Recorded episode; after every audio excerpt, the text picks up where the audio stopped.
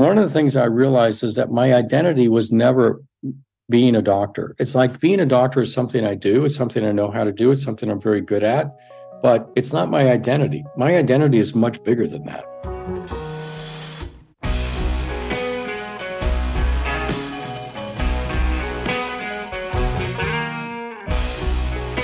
Okay, today's guest on the Gravity Podcast is Doctor Jeffrey Gladden.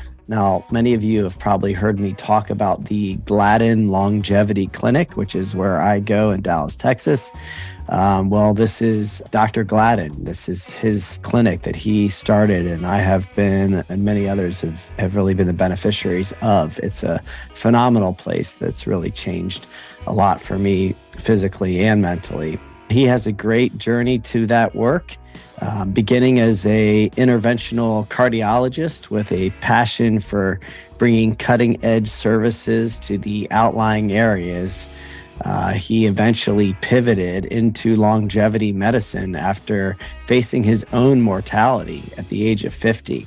He cracked the code for himself and came to new realizations and questions that drove him to a new consuming passion, which is helping others turn back the clock and stay young to lead their best and most impactful lives.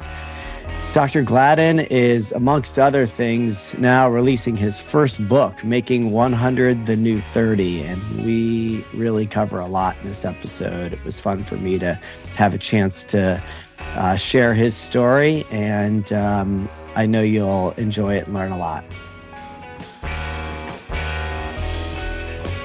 All right, well, welcome. We are here today with Doctor Gladden. And um, it's really a treat for me to have you on the show, like we were just talking before we press record, to really hear your full life story. I've I've had the pleasure of getting to know you through Strategic Coach and as a client, patient of yours. And I've talked about the Gladden Longevity Clinic on the podcast, as I've talked about mm-hmm. some of my habits and some of the things that I'm doing for my own health. So our audience has probably heard me talk about you and your clinic, but doesn't know you. So it's great to have a chance for them to get to know you and me too. Yeah. Well, those are two different things for sure. So yeah, it's exciting for me to be here and have a chance to share. So yeah, good. Good. Well, let's start at the beginning, and maybe you could just share kind of where you're from and what your early childhood memories are, kind of whatever stands out, jumps out about your family life as a child. Yeah. I was born in Jackson, Michigan, and I was born in nineteen fifty-four, although I wake up twenty-seven every day, as you know. Right. Uh, But I was born in nineteen fifty-four. I was the second child of two children. I had an older sister who was born in nineteen fifty and had an anoxic birth. So as she was coming through the birthing canal, they stopped my mom's contractions and pushing and things like that. And it turned out that she suffered some brain damage in that process while they were waiting for the O B to show up. And nobody really knew about it until she started kindergarten. And she just wasn't cognitively able to keep up. And the reason I mention that is because it had an impact on everyone's life. And my parents were told, this was around age five for her, I would have been about two and a half, that, you know, they should just put her in an institution and forget about her. And my mom at that point was about twenty-five and my dad was about twenty-nine. And and they decided not to do that. They loved Linda, and, you know, they she'd been their daughter for five years and they, they weren't going to step away from that. So So they spent, you know, the rest of their lives, quite honestly, making sure that Linda was cared for. And uh, Linda lived with my mom uh, in the latter part of her life. Uh, they tried her at different schools, so to speak, and things like that. But as I grew up, that was one of the overarching themes in my family was uh, Linda's kind of disability, if you will. I had a good childhood. I think in a lot of respects, you know, my dad worked hard. He was in the insurance business, estate planning business. My mom was a homemaker. I was very close with, with my mom's father. He was actually more like a father figure to me in many respects than my own dad, because my own dad was quite busy. So, you know, he's the guy that would throw the baseball and mm-hmm. tell me jokes and play cards and teach me games and take me out and do stuff and just have me jump in the car and go around town with him as he ran errands and all those kinds of pleasant things you do with grandparents. But I ended up you know, in a scenario where my dad took a job in Boston, we were living in Philadelphia. We moved from Jackson to Grand Rapids when I was two. And then from at age seven, we moved down to Philadelphia. And at that point, my dad was in charge of the John Hancock Central City agency, if you will, and kind of grew that into the, one of the top agencies in the country. But then he was invited to go to Boston to work in corporate. And so we went up there for a couple of years commuting from Philadelphia. And that was a difficult time for me because my mom started to emotionally kind of rely on me. He wasn't there and they weren't all that close anyway. And then there was my sister, of course, and then there was me. And since I was a little bit more emotionally intuitive and connected, she was kind of leaning on me. And that... Um, and how old were you? About twelve. I would uh-huh. have been twelve, yeah. Yeah. And so... Do you remember uh, that? I'm just curious, you know, oh, yeah. in hindsight, you know, it's sometimes easier to piece these things together, but you remember the the feeling that you, your mother was leaning on you at that point? Yeah, definitely. In fact, from that point forward, I was kind of in a role where I could understand my father, right? I could understand his perspective. I could understand my mother's perspective, but they couldn't seem to understand each other's perspective. Mm. And so as I was going through my teenage years, I spent a fair amount of time trying to explain my mom to my dad and my dad to my mom and try mm-hmm. to help them kind of keep their relationship going. Uh, mm.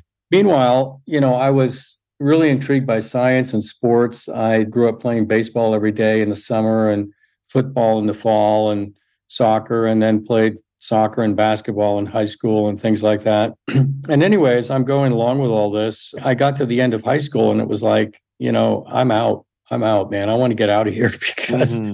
you know, there's just all mm-hmm. this sort of emotional pressure on me from my mom and my dad. And the whole scenario was a little bit rough at that point. So I went away mm-hmm. to college. I went to Wheaton College outside of Chicago mm-hmm. and it was about nine hundred miles away. And it was like, that's just about far enough. You know, it could be further, mm-hmm. but it's just about far enough. So well, let me just hop in there for a second. So yeah. backing up a little bit, you uh, you mentioned, you know, you're into athletics, you're into science. You know, tell me a little bit more about kind of what was it about those subjects that started to really be energizing for you? And, you know, at what ages? Just tell me a little bit more about that. Yeah. So actually there is another element to this, and there's kind of a spiritual side to my life, which has always been there also. So when I was three years old, uh, again, living in Grand Rapids now in the winter, I remember, actually this occurred in the summer. I remember walking down the street and I was debating the existence of God because I was going to Sunday school at that point. And I was thinking that someday when I grow up, I want to become wise. And that's been a trajectory of mine ever since, is this idea of really growing into wisdom and understanding and greater perspective. So that's a theme that's run the whole way through. And when it just, I'm sorry, I'm just curious, mm-hmm. when you say wise at three years old, and uh, and I'm guessing because you're coming out of Sunday school, you're talking about like understanding God, I'm talking spirit, about universe, something, right? Not you're not talking about becoming intelligent in the subject matter or knowledgeable, uh, right? Or is no, it? it, is it, it wasn't. That's correct. It wasn't yeah. so much about mastering a particular subject, like academic subject. It was more about learning to live life in a way where I was making wise decisions, mm-hmm. treating people wisely, making wise decisions. You know, just navigating mm-hmm. life with a sense of wisdom, as opposed to. You know, if I were to articulate it now, as opposed to being reactive, to being more going for the, a depth of understanding, if you will. And I think that kind of played into this whole thing of, you know, me understanding my parents and all this kind of stuff, right? And trying to be wise in the way that I was helping them kind of navigate some of their stuff. So, yeah. And and what one of the things that happened for me that brings these two things together was I went to Christian schools growing up. My parents put me into Christian schools. They weren't like super strict, but they wanted me to go to these Christian schools. So I went to a Christian school in Pennsylvania. And uh, in seventh grade, I had a teacher who had a P H D in geology, basically, from Swarthmore College, which is a high-level school. Mm-hmm. And he was the science teacher. We had small classes. I only had like thirty kids in my class, right? But he selected three or four people from my class and three or four people from the eighth grade class. His name was Doctor Roberts. And he started, he invited us to come to this. Every month we would get together on a Monday after school and have a pizza, and we would discuss books. And it might have been every three weeks, but he would have us be reading about Copernicus and Galileo and, you know, the history of how the church and science inter- interface with each other and how much uh, issue was generated from that. And he was a person that really opened my my eyes to kind of both academic thought and then the idea of questioning how people were thinking and how religions were organized and what, you know, where is truth and how do we actually get to that? So it was really a pivotal moment in my life to be a part of that. I was part of that for a couple of years. And the other students that were in there were also thoughtful people, right? So we had really interesting conversations. Mm. Even though you, Sorry, how old were you when this was happening? Seventh grade, eighth grade. Uh-huh. Okay. Yeah. Yeah. Uh, which is a little unusual, but it, you know, we were all primed for it, so to speak. Sure, sure. And it was really, uh, it was really special. So that also set me on a trajectory of really academic pursuit and and deeper understanding, if you will. So, mm-hmm, mm-hmm. Interesting. Yeah. So I w- we'll probably come back to that because, you know, this idea and why I was so curious about the word wise. I, I know you're on a journey. We all are. I mean, this is part of the reason for the podcast is to share these journeys. You know, some have more spiritual awakening or engagement than others, you know, and I know yours does have quite a through line of, of spirituality. And mm-hmm. so it, it's interesting to, to kind of go back and reflect on those things that happen in your life that really do connect dots. Not just in like, you know, what got you interested in this or that, but in that spiritual way. You know, you can really see the people showing up in your life that start to nudge you in a direction that is ultimately not just leading us to where we are, but, you know, kind of maybe leading us back to where we come from. Mm-hmm. Yeah, that's a good, that's a good point. Leading us back to where we come from. As you, as we uh, continue this conversation, you'll see it hasn't been a straight line. Yeah, well, not it, it isn't usually, but okay. So I was I was just kind of curious to hear a little bit more about that. And you know, you mentioned going off to college and the kind of excitement about getting away. You know, I, I'm just imagining, you know, before we talk about that, this burden really, or a heaviness, or mm. a responsibility that was put on you at a very young age. And, you know, I had that to some degree in my life, too. You know, my parents mm-hmm. were divorced. My mother was often alone and, and raising uh, my sister and I before she um, divorced my father and remarried.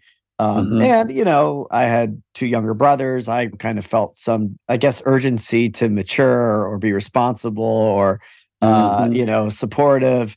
Uh, maybe at a young age, maybe earlier yeah. than you're supposed to. Mm-hmm. You know, I, I actually look back on it, and today I can look back on it quite favorably. It was kind of mm-hmm. cool that I got to, you know, uh, mature a little fast. You know, yeah. not, get not a straight line. It was hard at the time, but you know, in yeah. hindsight, I'm like, well, you know, that served me pretty well. But it's heavy.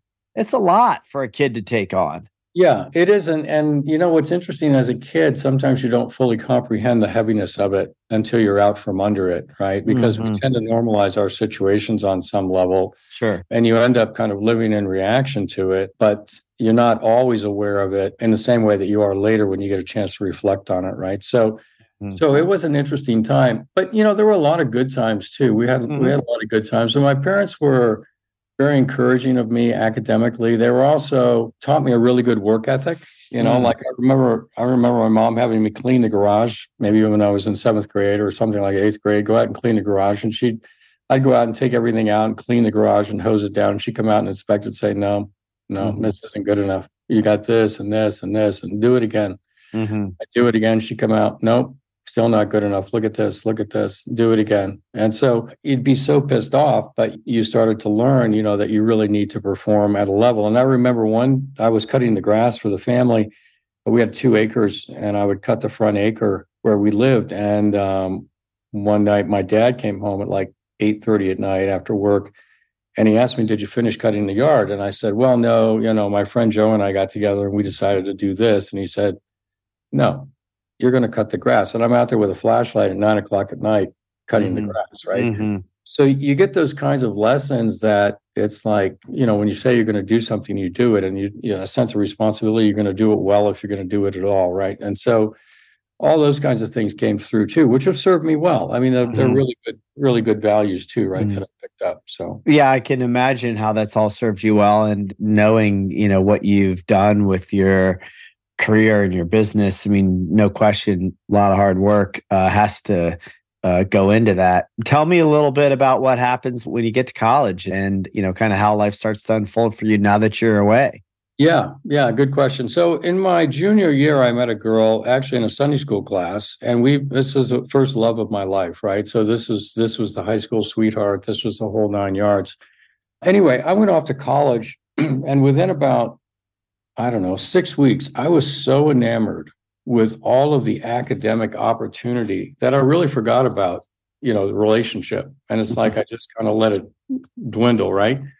Not, not in this. I'm still in contact with her today. Quite honestly, we still text every now and then, and so she's, you know, still has. We still have sort of a special place in each other's hearts. But, but at that moment, I was so enamored with all the opportunity to learn. I'm such an avid learner that everything else fell away. And my college career was really. It wasn't about partying.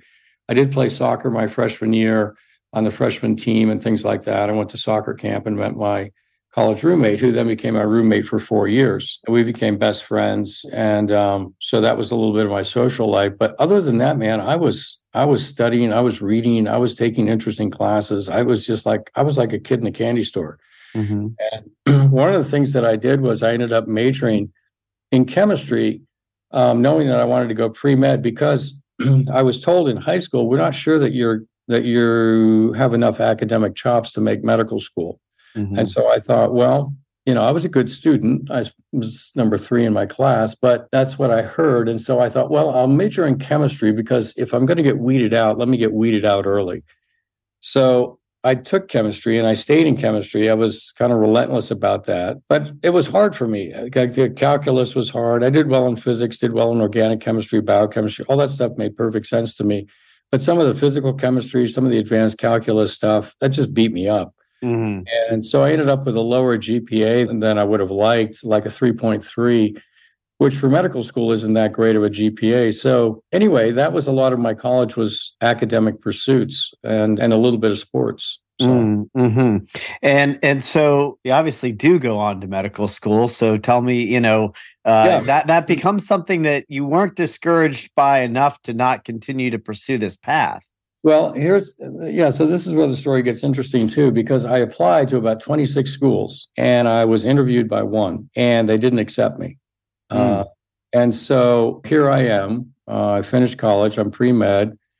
And what I did was my college roommate was a philosophy major and his dad was the provost at a seminary. So I went off to Fuller Theological Seminary and did two quarters of work out there, mm. just to see if maybe that was the direction that I was supposed to go. Mm-hmm. And that was that, um, that three-year-old who wanted to be wise uh, thought maybe right. this was a chance to do that, huh? That's, that's right. That's yeah. Exactly. And so I went out there for two quarters, and it was great because I lived with his family, and the coursework for me was super easy. Philosophy, theology, all that stuff just came super easy for me. So I took all these senior-level courses and got straight A's in all of them. And I worked as a janitor in a school, and I'd wake up and grab the newspaper and look at the wave report. If the surf was up, I'd go body surfing and down at the wedge. And if it wasn't, I'd go to school.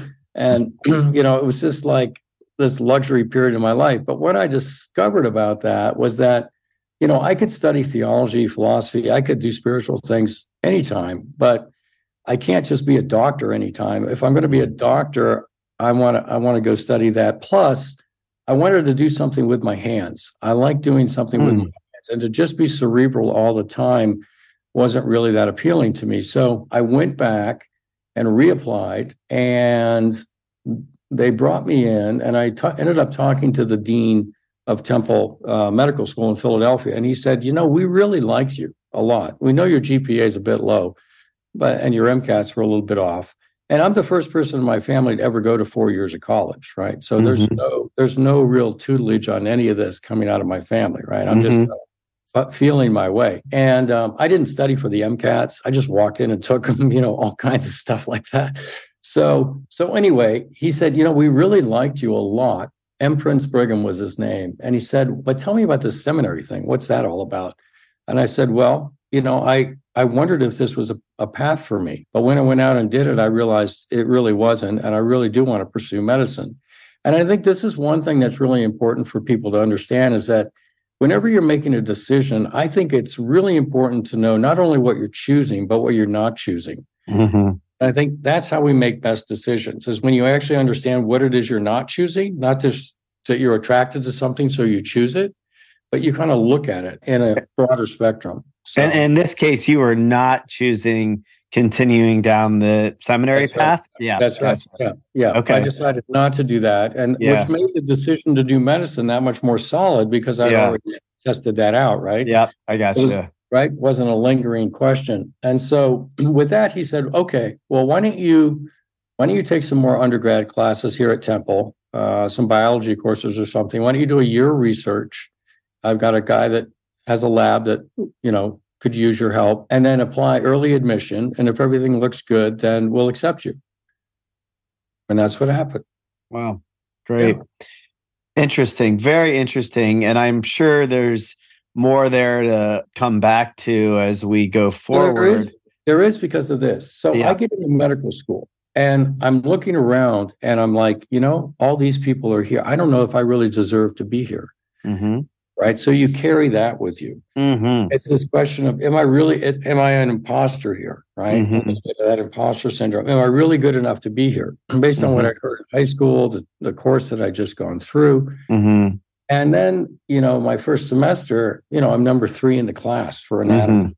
Mm-hmm. Mm-hmm. You know, I graduate A O A and I graduate with honors and I do incredibly well. Mm-hmm. It was at some point in the coursework that I realized, you know, I'm not the smartest person on the planet, but I'm actually smart enough to do anything I want to do. Mm.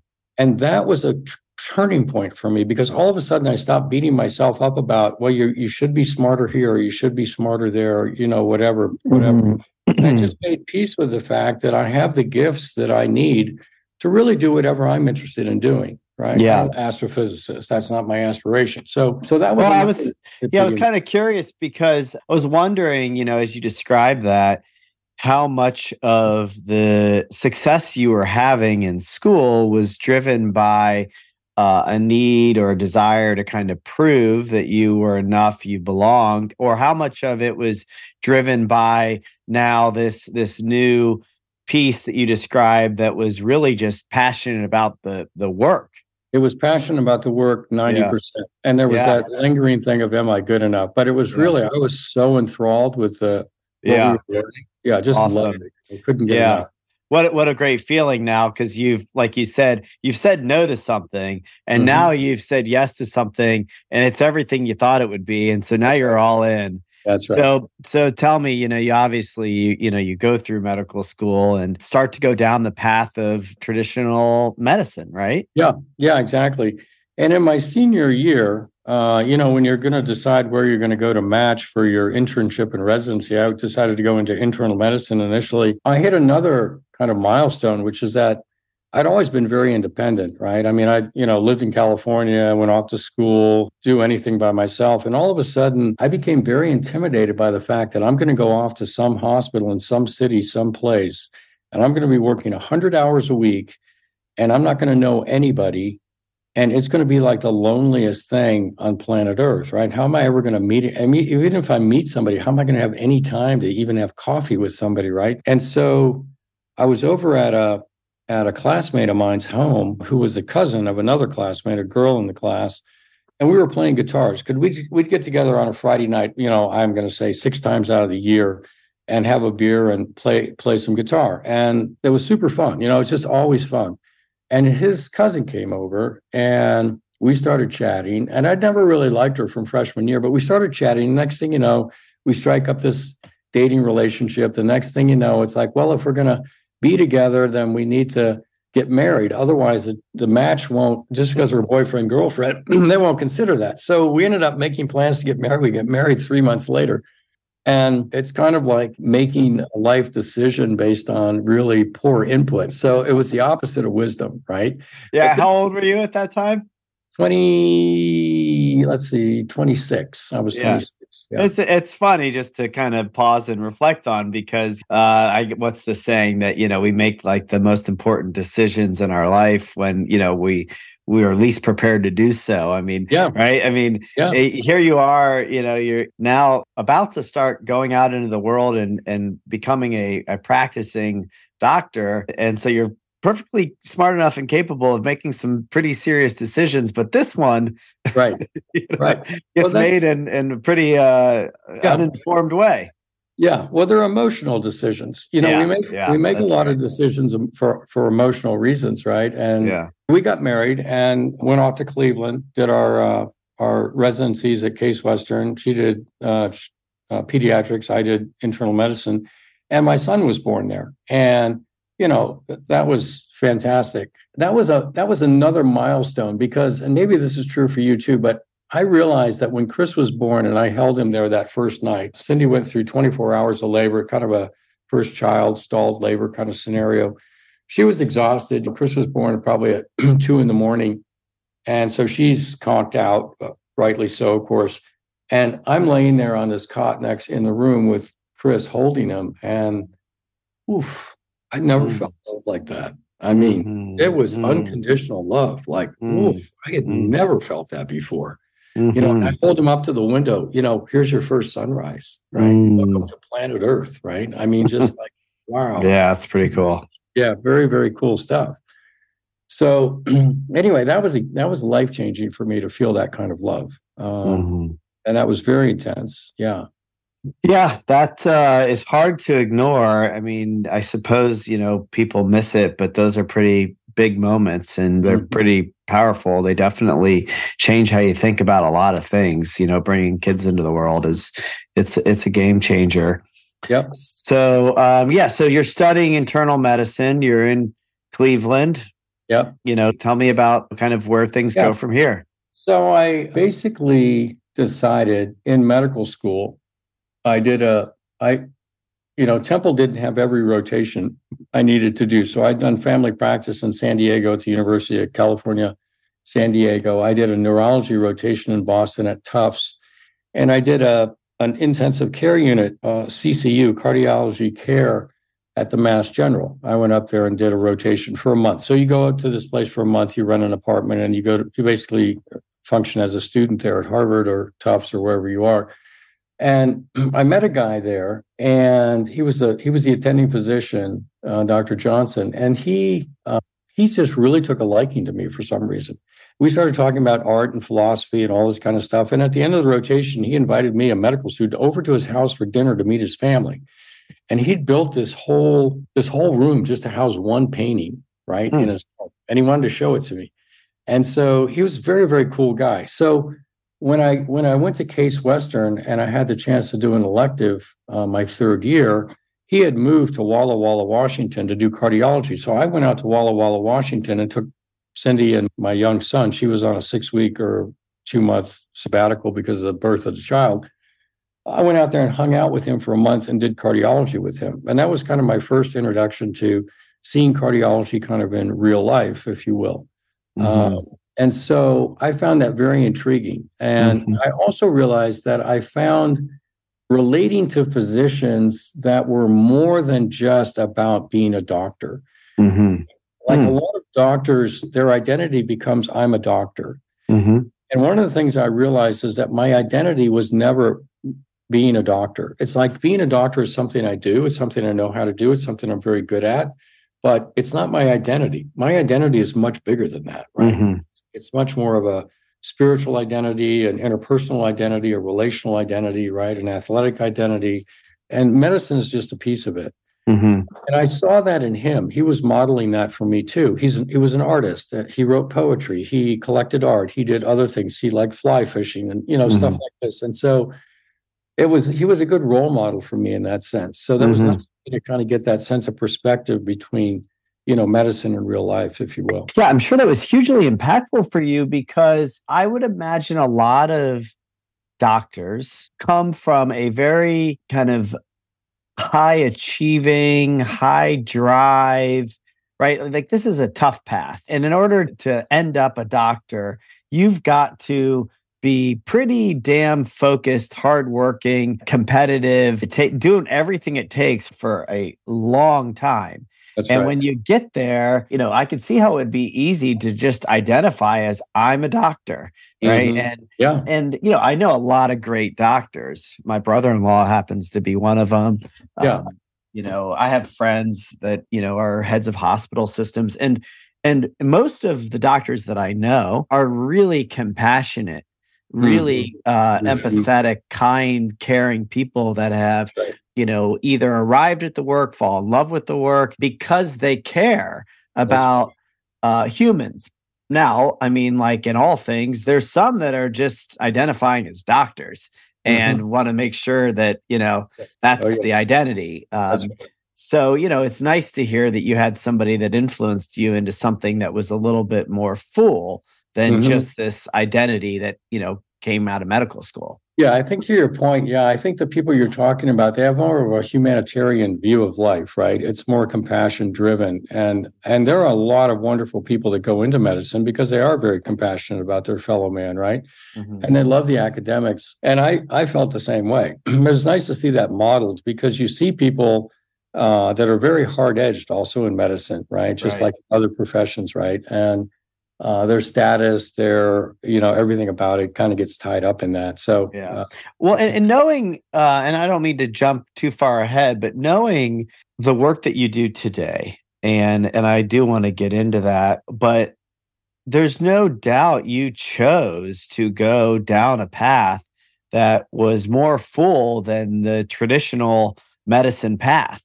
And mm-hmm. and maybe you could just, you know, elaborate on, you know, what you ended up doing and why you, I'm not, not what you're doing today, but what you ended up doing next and why you chose uh, not to do that in the long run. Yeah. So good question. So I did my internal medicine at, at uh, Case and uh, Case Western in Cleveland. And then from there, uh, I went to the University of Colorado and did my cardiology. And that was interesting too, because I, the reason I chose internal medicine, I think this is interesting for the listeners also to understand. When I chose internal medicine, the reason I chose it was because it kept many options open on the back end. And one of the things that I've done as I've gone through life is to try to make decisions that create more opportunities on the back end. I don't want to get closed into a cul-de-sac. And so internal medicine was that. Many things you can do out of internal medicine. When I got to the end of internal medicine, I realized I didn't want to be an internist. I realized I didn't want to be a G I doctor. I didn't want to be a pulmonologist. I didn't want to be a nephrologist. I didn't want to be a neurologist, right? I didn't want to be a rheumatologist. There were so many things I didn't want to do. And when I got to cardiology, it was like, yeah, well, I could do cardiology, but it was kind of by exclusion. I, I didn't choose it because I was like, at that moment, because I was so passionate about it, it was like, it was like almost the least evil, if you will. So I'll go do cardiology. And the interesting thing is that when I got to cardiology, I fell in love with it. I really fell in love with it. I'd always had a thing for motorsports. We didn't talk about this, but, you know, fast cars. I knew every car on the road at age four, you know, uh, fast bicycles, dirt bikes, motorcycles. I mean, I've done so much stuff that, I mean, all over the world, blah, blah, blah. But the point is that when I got to cardiology, okay, this is an engine, this is a pump, this is valves, this is circulation, this is pipes, this is, you know, and so there was a sense of kind of inherent resonance with this, right? And so... Yeah, there was a familiarity. Uh, you, you saw that connection. Like, I, I, I got that. That's an yeah. interesting way to be uh, approaching it. Yeah. And yeah. you know from firsthand experience that a lot of my passion is about optimizing. How do we optimize... Yeah. a person, right? How do you optimize an F one car? How do you optimize anything, right? And so sure. a lot of my life, I'll optimize a dirt bike, I'll optimize a mountain bike, I'll optimize my snowboard, you know, just for performance, right? Uh-huh. That's part of my D N A. Yeah. Yeah. Yeah. Interesting. Okay. So you go into the world of cardiology Uh, mm-hmm. And I know that becomes your career for yep. many years. Yep. And I guess what I want to maybe jump ahead to, and feel free to, you know, fill in anything that's important, but you determine that the way that we are treating people, the way that, that cardiovascular medicine is being done, uh, at least in the United States, was not what you felt was optimal, correct? Okay. No, that's yeah. exactly right. Yeah. So I went to Colorado and I'm in Denver, uh, and I'll scoop up what you just asked me in the context of this response. But I ended up going through a divorce, right? I made a, made a decision to get married for, you know, not the clearest and best of reasons. I ended up going through a divorce, which nearly, nearly killed me, quite honestly. I became so depressed because I was so in love with my son. And now it's like, I'm going to become a visitor in my son's life. I mean, it was, it was like, I, I literally was suicidal. And so actually I was able to work all that out to where I ended up with joint custody and ended up with a lovely relationship with him through the years. But at the time, oh my gosh, talk about a crisis. I mean, sure. it was, it was a true crisis. And so that got solved. And so when I, when I uh, finished cardiology, I, or the training, I decided to move to Dallas because it was a direct flight for my son to be able to come down and visit me every third weekend, which mm. we did for years. And went to Dallas also because it was a land of opportunity for an interventional cardiologist, somebody that goes in and does heart casts and puts in balloons. And at that time, we didn't even have stents, but evolved into all that. And so, you know, Texas has a lot of chicken fried steak eating, uh, tobacco chewing people, right? So I'm like, okay, this will be a good target-rich environment for me. So I moved down there, and the first night I got there, I was in tears. It's like, what have I done? You know, Chris is back there. I'm here. I don't know a soul. You know, you go through these existential moments, and I, I take this first job, and six months into the job, I'm fired. Mm. I'm fired from this job. And the reason is that I was doing so well. I was so well liked by the hospital staff, and I was doing so well with the referring doctors and everything that the older partner's brother-in-law, who'd started a year before me, became so jealous of me mm. that he basically had me fired. So mm. other people were actually recruiting me. So I just said, okay, I guess I'm available. And I joined another group. And so that worked out. But it was still another existential moment. So my point to the audience is that I worked a decade, a decade of work to get to my first job. And six mm-hmm. months in, I'm fired from it, right? Mm. Unbelievable, you know, yeah. Right? Another yeah. moment, right? And yeah. these are... These are the kinds of things that either you get stronger from or or they break you. And so, you know, to be able to pick yourself up, I started to learn that really courage is probably one of the most important qualities in life, mm. the ability to be courageous. And so true. Out, right? Yeah. Oh, yeah. Yeah. And so I went to work for these guys and worked with them for seven years and, you know, learned a lot about private practice. And again, I'm coming out of zero medical background, right? And so all of this is like, oh my gosh. What's interesting is that after seven years, they were kind of screwing around with some of the money and some stuff like that. And I thought, you know, I can probably do this better on my own. And so I went off and started my own cardiology group. And it was- How old were you at the time? Close to forty, mm-hmm. close to forty. Okay. Mm-hmm. And so I leave this group, I leave my salary. I don't get paid for six months because I'm starting my own group, starting my own thing. You know, insurance payments don't come in for a while. So I'm living on money that I have. I have a young family. I'm married again, you know, no income. And I've always had this thing. I didn't tell you this, but I was looking at having the Navy pay for my medical school. I put myself through medical school. My parents never helped me with medical school. They never helped me with college either. I paid for a third of my college, and my grandparents paid for two thirds. They were so focused on Linda that none of that was happening. Mm-hmm. Oh, and by the way, as I was in medical school, I get a call from my dad uh, when I'm probably about twenty-seven or twenty-eight saying, hey, Jeff, you know, you're doing really well. We're so proud of you. You're doing great. I just want to let you know I had a life insurance policy uh, that you're the beneficiary of, but I just canceled it. And, you know, your mom and I, we just redid the wills, and we're going to leave everything to your sister. Peace. And so it was a little bit like, oh my gosh, I am completely on my own, right? Uh-huh. Nobody, nobody has my back, right? Yeah. I'm completely on my own. I've gone through a divorce. Now I'm leaving the group I'm in, right? Talk about, you know, the courage it takes to actually follow your heart and do what you want to do. I mean, these have been defining moments in my life. And I e- think- each one of those things by themselves takes a lot of courage. But then, yeah, to start your own business, to leave a, a good gig when all of that has transpired takes right. tremendous courage. Yeah, exactly. Yeah. So I so I did, and I built that up to ten offices, twelve doctors. We flew around in a little A thirty-six Bonanza to get to outlying clinics. Uh, I started cath labs.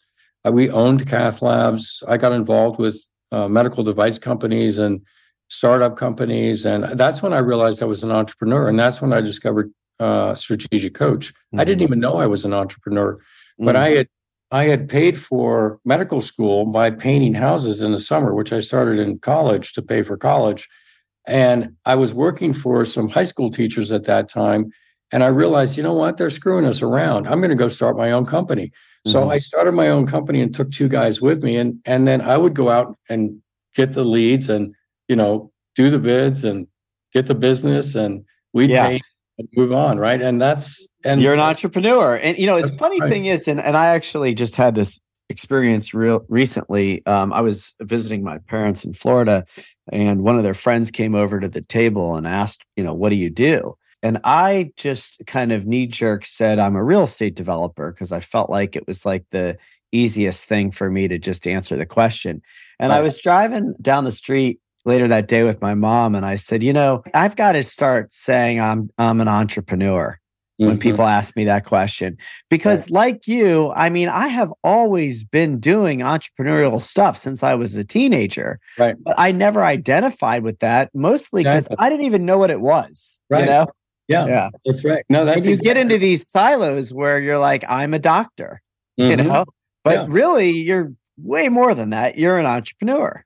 Yeah, no, that's exactly right. And so I didn't even realize I was an entrepreneur. I just thought I was doing what I needed to do. And, you know, doctors are not particularly entrepreneurial. There are some very entrepreneurial physicians, but the vast majority of them are not, right? So mm-hmm. so it was interesting to to kind of go out and figure that out. Okay, I guess I am entrepreneurial. That's when I joined Strategic Coach. And so that was a, you know, that was kind of a game changer also. Mm-hmm. So anyway, I built up this cardiology group.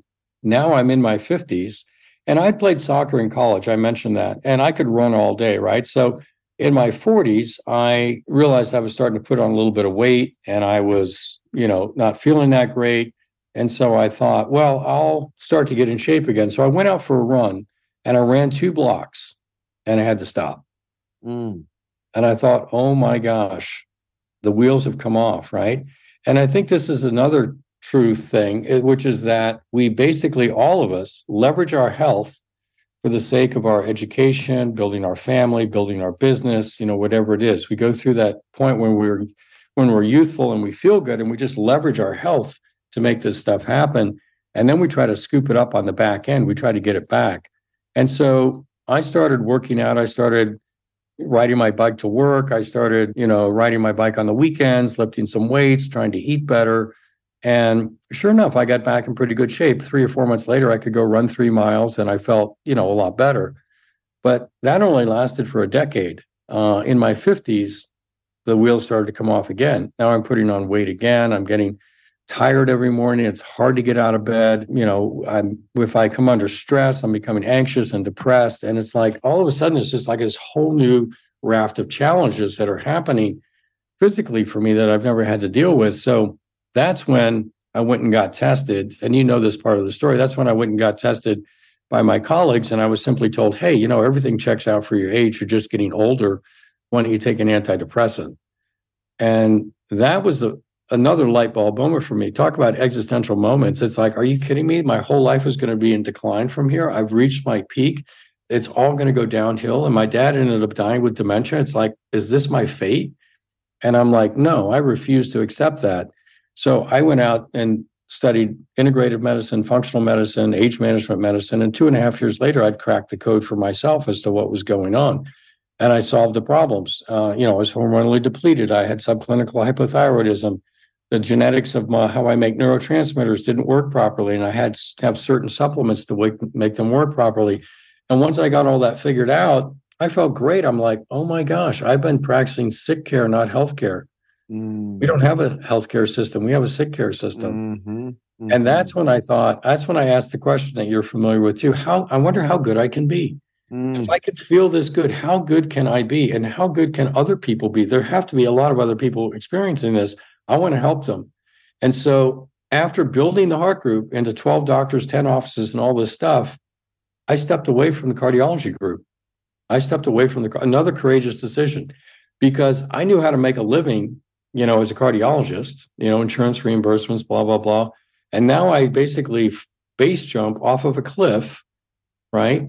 And it's like, I have no idea how to make a living without an insurance payment. And I went for four and a half years without a paycheck to figure out how to actually make a practice like this work, mm-hmm. right? And so, but at the same time, I was so committed to it, because I know this is the future, you know, being able to crack the code on aging. This is the future, to be able to give people back their health so they don't have to deal with decline and all the things that that everybody has to deal with. Mm-hmm. And so, you know, that's become kind of a massive passion of mine. Oh, yeah. I mean, this is like, this is it. I mean, this is what you uh, have dedicated your life to doing. That's right. And yeah, the courage. Once again, I'm just kind of struck by that courage. You know, it's uh, pretty, it says something about you, and also your passion for really trying to do things in this wise way, right? I mean, right. I, th- there's the wisdom coming back in, mm-hmm. saying, you know, I I can't do this, you know, treat sick people. This is not how it's supposed to be. There's something that just feels like, you know, there's some some wisdom in that that has you Uh, following the calling to go yeah. do something else. There's a, uh, a saying in um, the the U two, uh, the band U two has a documentary, it's an old documentary where they talk about sometimes you just have to throw out the entire That's self. Right. You got to start all over. You got to throw it all away, and you yep. got to start all over to get yep. to the next thing. And you know, but that that's really hard for people to do, especially as they get to places in life where they're pretty comfortable, you yep, know, yep. pretty so comfortable. They've got responsibility. There's a paycheck coming in. They've got a family. They've got all this stuff. And so I'm doing this while I'm going through a second divorce, hmm. stepping away from my income, watching half my assets go away. Now I'm responsible for putting kids through, you know, private high schools and then private colleges. Meanwhile, no paycheck. And I'm, you know, I have other sources of revenue, because one of the things I'd done was to co-found a heart hospital uh, with another cardiologist, actually a former partner of mine, uh, which has grown into really a massive thing. And I'll talk about that too. But it takes a lot of courage to be true to yourself. And one of the things that I think the audience should understand is that if you're going to live a really rich life, a really rich life, and I don't just mean get by and be comfortable and, you know, that kind of thing, but a really rich life where you're able to bring all your gifts forward in an unencumbered way. They talk about dying a thousand deaths, right? And so you basically die to kind of where you are now, and so that you can be rebirthed into a new field of possibilities. And being able to step away from what's familiar, having the courage to do that, understanding that it's part of your path to step into this new sense of possibilities. And I know you've done this in your life. This is so, so critical, I think, to us really actualizing who we are and living our best lives. Yeah, no question. I've talked about this on prior episodes, but Eric Schmidt has a saying um, that you have to run to the next chapter. It's a se- Life is a series of chapters. You That's have right. to run to the next chapter when you know That's you right. get to one, not to do the next thing, but because it's about self-actualization. This is That's how we right. actualize as human beings. And it's been spoken in, you know, all the biblical Uh, you know, contexts and and various religions and philosophers. Everybody yeah. basically says the same thing, that, you know, you, you can't right. be complacent. You have to continue to mm-hmm. put yourself in those positions to evolve. No, that's it. Every wisdom tradition, to your point, has talked about this in some way, shape, or form, right? And yeah. some of it's in spiritual terms, and some of it's actually in these practical terms, and sure. the, the two intertwine.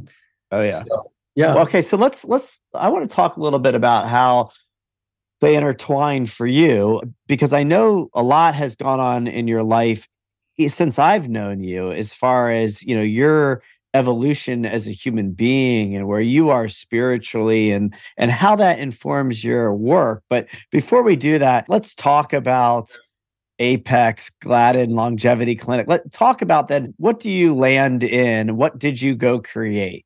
Mm-hmm. Um, for the audience. So they, I mean, I know what it is, but sure. you know, you describe wh- where you ended up with, with that next move. Right. Well, the tension has always been the same, which is to answer questions like, how good can we be, right? I wanted to step out of sick care, which is reactive to a problem. There's really three layers of medicine. Okay, the first layer is what you're we're all familiar with. We'll call it traditional medicine, and it's symptom-driven. And the reason it's symptom-driven would be, Brett, if I ask you, did you see your doctor today? You'd say, well, no, I feel fine. So it's all really symptom-driven, right? And below that is functional medicine, which is root cause medicine. Let's get to the root cause of why you have the eczema or why your stomach's upset or why you're bloating, right? And that's great. But below that is longevity medicine. And longevity medicine is focused on the things that are actually driving aging. Because the thing that most people don't realize is that aging is an exponential process. It's not a linear process. But we perceive it as being linear. We think, okay, every year, another birthday, a little older, a little older, it's linear. I don't feel that much difference. It's a linear process. But in actual fact, we when we observe it, we see that it's exponential. We know people age so much more between seventy and eighty and eighty and ninety than they do between thirty and forty and forty and fifty, right? We see the exponential slope, but we have such a hard time projecting ourselves into that. Mm-hmm. And if I ask you, what are you going to be like ten years from now? If you're listening to this and you just ask yourself, what are you going to be like ten years from now? It's like, well, I don't know. I'll probably be like I am, right? It's very hard to imagine decline or exponential decline. Very, very right. hard. Well, or if you've been in, in your uh, program long enough, you know, my first thought is I'm going to be even better. Exactly. Right. No, exactly. But it's, but the natural history of it is not that, right? So yeah. So one of the insights that I've had is that while aging is an exponential problem, many of the responses that we take are linear responses, not exponential responses.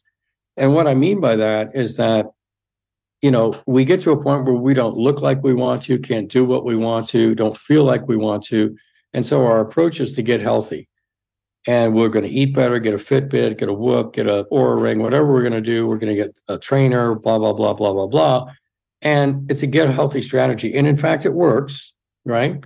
But it doesn't work forever. It runs out because the drivers of aging are not being addressed and they sweep you up and you end up going over the falls. So to have an exponential response to an exponential problem, to answer your question now, what am I all about? It's about cracking the code on aging to fabric or put together, fabricate an exponential response to an exponential problem. And we're decoding that on multiple, multiple levels. It's really, really fascinating. And I will just tell you this, that youth ends at age twenty-six. When you look at the proteomics of aging, which are the proteins that are released in the blood related to aging, youth ends at age twenty-six. There's a wave of aging that comes in at age thirty-four. There's aging going on the whole time, but another wave comes in at age sixty. And between age sixty-three and age seventy-eight, those fifteen years, right? It's a massive wave of aging. So it is anything but linear. It is a massive wave. And if you don't have an exponential response to deal with this, you know, you're just going to be swept over the falls. You're going to do, you know, you're going to do better than your neighbor, but you're not really going to crack the code. You're not going to be playing tennis at the level you want to play at eighty-five, mm-hmm. right? Right. And so what we're about is staying young for a long time. Mm-hmm. Because longevity is an abstract term. You know, everybody talks, I want to be one fifty-six, Dan, I want to be one eighty, you know, mm-hmm. Dave Asprey, I want to be three hundred, Peter Diamandis, you know, I mean, mm-hmm. what does that even mean? I mean, mm-hmm. how do you relate to that, right? Mm-hmm. Every picture I see of a one hundred-year-old or one hundred twenty-year-old, it's like, man, I don't think that's what I'm going for. Mm-hmm. But we all know how to relate to being young, and that's what I want. So one hundred is the New thirty is the book that I have coming out. Mm-hmm. Um, this spring. And um, in that, we're breaking down basically an exponential response to the aging process as to how to stay young. And if mm-hmm. I die tomorrow, that's fine, but I want to be young for as long as possible. And that's what I'm passionate about. And that's what we've built in this in this new company, Gladden Longevity. Great, amazing. And I love that. And I just want you to clarify a little bit, because I think that sometimes there's a bit of a stigma around this idea of like staying young, or not aging gracefully, or, right, like, you know, embrace your age. You're not as uh, young as you used to be. I mean, you hear all these sayings, but, right. you know, it's not really about that. It's about, and I'll let you describe it, it it's really about how you feel and, mm-hmm. and the experience that you get to have in being in life. right. um, that has a energy to it, right? It's really more energetic than it is about a one hundred percent number. Yeah. one hundred percent. Yeah. And energy is a factor here. So, you know, there's several things about what you just said that are really insightful. The first is that we've actually normalized aging as a society, and it's normalized in our medical system, and it's normalized mm-hmm. in our friend groups and our businesses, yeah. right? And so it's expected that when you're sixty-five years old, well, maybe you should stop snowboarding. Maybe you shouldn't be playing tennis if you're seventy. Maybe that's a little too old, you know, or whatever it is. And so we get all these social cues. Well, you should retire. You should do all these things, right? You're right. at that age. Right. And I think the thing, this is a courageous response, but the, the courageous response is to say, no, no, we live, we are the first generation to live in an age where there's enough science that that doesn't have to be the case. Mm-hmm. And literally it doesn't. And so, you know, it's like saying, no, I want to stay young because, and I'll tell you why. Mm-hmm. When that exponential curve of decline is coming down, right? You, so you start here, let's say at age twenty-five, and then it, it, it comes down exponentially over time to say age eighty. Our impact on the world, the impact that we make, is also going up exponentially. So every decade, we have more impact on the world than we did the decade before, until those lines cross. Mm. Once they cross, once that exponential decline hits that exponential impact, you may have impact for a, f- a few more years, five years, seven years, whatever it is. But then ultimately it starts to crater mm-hmm. because your health can no longer support me, you making that level of impact. Mm-hmm. And the thing that we all dread the most is actually becoming irrelevant, to where we're in a nursing home. Somebody comes to visit us out of compassion. We're grateful for that. We still have an impact on people's lives because we're still relating to them, but it's it's not the impact that we want to be making. Mm-hmm. Contrast that to, what if you stay young? What if you stay thirty through one hundred years, right? And your impact continues to rise exponentially each decade, right? The relationships, the resources, the wisdom. The wisdom, yeah. The wisdom, right. right? And you're now impacting the world in such a positive way. And so really the client, and your return on investment, right? To work with us is not the cheapest thing to do, but the return on investment is one hundred x. Yeah. Because, right. Because you, you oh, yeah. yeah, because you get to have impact for more and more years. Yeah. And that's not only a joy, it becomes kind of your purpose in life. So yeah. it's, it's really fantastic.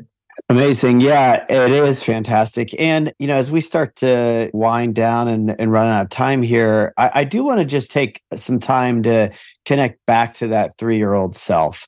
Yeah. Um, because, you know, you're talking about wisdom and the return on investment, and, you know, you're right. It's, it's, in fact, there's, um, I forget which Brooks it is, but there's a, a great book about, and it's, it's the name is, title's escaping me right now, but it's about the second half of life, really. And, and the, the whole, just to your point about how we don't see ourselves and we never think it's going to be us, you know, they say the same thing, that your, mm-hmm. your prime productive years from like a work output standpoint, the research shows, and society has sort of embraced this, that's capped off at a certain level. But what his research shows is that your wisdom really that's ends right. up becoming your superpower, that's and right. that you can stay productive. Right. Totally. But but that's not true if you don't feel that way. Doesn't um, feel, you don't have your health, you can't do that. Right. And so talk a little bit about kind of your spiritual growth mm. and how you continue to use your wisdom. And you're this example in, in my life of somebody who is uh, doing exactly what your book's going to be about, what the thesis is, what your practice is about. You're actually living that. That's and right. you're you're using all of it to inform your work and to continue to evolve not just yourself, but your work and your and your clients. So That's just right. explain to me a little, or explain to the listeners, both of us, you know, where you're at with that kind of spiritual piece today. Yeah. Well, that's a that's a great question. And let me just frame it up for people so they have a sense of context. Uh, the way we think about life, really, and this whole concept of staying young for a long time, is that there are four circles that need to be addressed. One is called life energy. Then, of course, there's the longevity, which are the drivers of aging. There's health, and then there's performance. And what we're talking about here is on the life energy circle. And the life energy circle is the ring that binds them all. Because you can throw all the biochemistry in the world and the procedures at somebody, but if their life energy circle is not dialed in, it's all for naught. People have self-sabotaging behaviors, addiction, self-doubt, lack of courage. They can't do things. They don't feel loved. They don't feel safe. They don't have good relationships. And so by focusing on the elements of uh, that create great life energy, and one of those is spiritual alignment, right? Being really spiritually connected and having a sense of purpose. And so in my life, what's actually happened is when I went through the divorce, uh, the first divorce, actually, when my son was born and I was so depressed, I threw God and everything related to God out, out the window, because it's like, here I was trying to lead a good life and it didn't work. And so I'm just heaving it all to the side. And then I kind of found my way back by doing the psychological work to solve the questions as to why was I choosing to marry the people I was marrying? And it turned out I was living in reaction to my mom. So because she was trying to smother me, um, you know, and control me, I was choosing people that wouldn't do that, but then they didn't have the capacity for emotional intimacy, which I have a great capacity for. And so we live our lives. This is another lesson for the audience. We live our lives in reaction to the gauntlet that we've all run. Everybody's run a gauntlet coming out of their childhood and everything else. And we live in reaction to that. So our decisions are skewed by those reactions. And I think it's our Our purpose in life to reclaim our birthright, to live life as our unencumbered selves, where we solve those riddles of what we're living in reaction to. So, for example, in my case, when I felt that unconditional love for, for my son, I subsequently, years later, took my mother out of her psychic place in my, in my mind and psyche and removed her. Now she's over here. And I put that unconditional love in there for my little three-year-old self. And then I did the same thing with my father, who was always distracted, busy, et cetera. I put that unconditional love for little three-year-old Jeff in there. So now I have parental love. I now have me loving me. And it's like, oh, this is good. I feel love. Mm. And then um, safety, because of that call I had from my dad, I realized that I was living my adult life with a need to make a living. It's like, you got to make a living. Even though I'm taking these, what might seem like risky things, to leave the known behind and step in to what I believe to be the courageous future, I still have this living in reaction to needing to make a living. And recently, through meditation and over the last several years, really meditation and getting a sense of alignment with a greater sense of purpose, the fact that this is really a virtual reality world. We wake up in a V R world every day, and we can choose to keep the V R glasses on, or we can take them off and actually align with something much bigger than us, universal energy, the universe, source energy, God, whatever you'd like to call it, but connecting to that and feeling that energetic flow through you and alignment with that, all of a sudden it's like, oh, no, this is going to be fine. I'm mm-hmm. going to be safe. And realizing that there's nothing external to us that can ever make us feel safe. No amount of money, no, no family, no position, none of that will ever make you feel safe. It's an inside job. Just like you have to love yourself with unconditional love, yeah. You have to make yourself feel safe. So when you get those things dialed in, and then you start to put together these spiritual pieces, the next thing you know, you know, you're you're really starting to expand to really, I'm a visitor on this planet. I'm here for a purpose, and I'm here to live out, you know, and create what I'm here to create, which I love. But I'm really connected to source energy every day. Yeah. That's, that becomes my my joy and my peace. Well, so. and, and we've talked a little bit about this. I remember a conversation we had at Coach about safety. And and there's there's no greater safety than the safety of being held in that yeah. universal, godly, you know, energy, that source energy. Yeah. If you can find that and remember that you're held by it, Um, mm-hmm. you know, you don't really need much more in terms of safety. And, yep. um, you know, yep. I really, I commend you, because, you know, we're going to run out of time. There's probably a whole conversation around um, what you just shared. This inside job was your language. Um, I'm launching a, a, a new community. Um, mm-hmm. and, and, and in fact, you know, just thinking about this, I, I need to really connect with you on it. Um, we'll do that, you know, yep. here. off air, but um, it's called Inner Space, mm-hmm. and and and the name really came out of uh, me going to A three sixty and watching you know, all these guys talking about going to Mars and going to outer space. And then right. my own kind of interpersonal work, realizing there's a whole galaxy mm. universe right inside. If we just go there, right? We don't need to leave this planet. Um, it, you know, there's, there's, there's plenty to do right there inside. And, and really, if we do that work, um, everything else really falls in line, including, you know, your physical health. Um, so, uh, you know, that's what I, what, that's a beautiful comment that you just made. I just want to say that because I love this idea of, of inner space. And, you know, when you start to think about the multiverse, there's a whole multiverse inside of us, right, that we mm-hmm. can connect to without having to travel. So it's, it's even bigger than outer space, quite honestly. Yeah. And if you're looking for adventure and for places to go and really explore and find things, there's no bigger platform to do that on than this whole idea of inner space. So that's yeah. a beautiful thing. Yeah. Yeah. Thanks. Well, uh, yeah, you know, it's great to have this conversation, and I just want to uh, commend you for your journey and your path and how you've continued to courageously leap into Um, what feels very much like it's always been connected to that source. Mm-hmm. And uh, consequently, you know, you're making a difference in my life and many others. And um, I believe this is really important, you know, that we have to really change the narrative around sick care. We have to really change uh, the stigmas around aging, around longevity, around health, around mental health, around you know, yeah. really why we're here and what, um, you know, we're, we're capable of, you know, what we, we can optimize to. And it's not just about, you know, this, this like biohacking, you know, this is no, not just it. about like throwing a ball harder, faster, or, you that's know, right. it's so much more than that. It, it's really right. about, um, an energy that which which permeates everything, and and including, you know, generationally.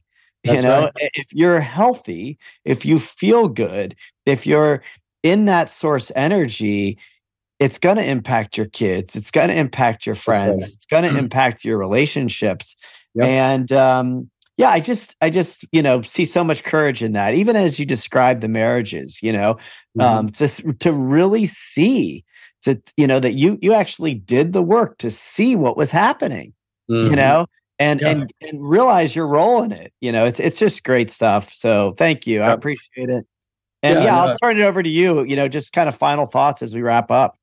Yeah, I, I would just for the audience, I would just say that it is a it is a um, a courageous act to live well. And that when you feel like you're in your darkest place, Um, it's actually, a, there's always a doorway into another universe. And to look at everything as an opportunity, I see everything as an opportunity now. Um, and I would just encourage you to, to also do the work for yourself, to get to that place where you love yourself and where you do feel safe and you do feel connected, because it enables you to stop living in reaction to things. And so you don't go into situations on tilt. You go in as your unencumbered self, where you can bring your gifts forward and you can bring your passion, your compassion forward, and people will receive you so much better. And the impact you'll be able to have will be so much greater. And you'll have so much joy in your life out of that, which, to your point, you said earlier, actually has a profound impact on your health, right? Because if you're living in the stress of being on tilt all the time, it's, it's massively destructive to your health. So um, it all ties together. What I love is how this really has become very much of a spiritual quest when you talk about longevity and health. It's not just about biochemistry or biohacking, or we're going to take two supplements because our mitochondria are going to get better. Yes, that's important, but that's not what we're talking about here. That doesn't get it done. So yeah, yeah, yeah. Awesome. Well, Doctor Gladden, thank you for taking the time. I know our audience will love it. We'll make sure everybody knows where to find you, and uh, can't yeah, wait for that book to a, come out. Yeah.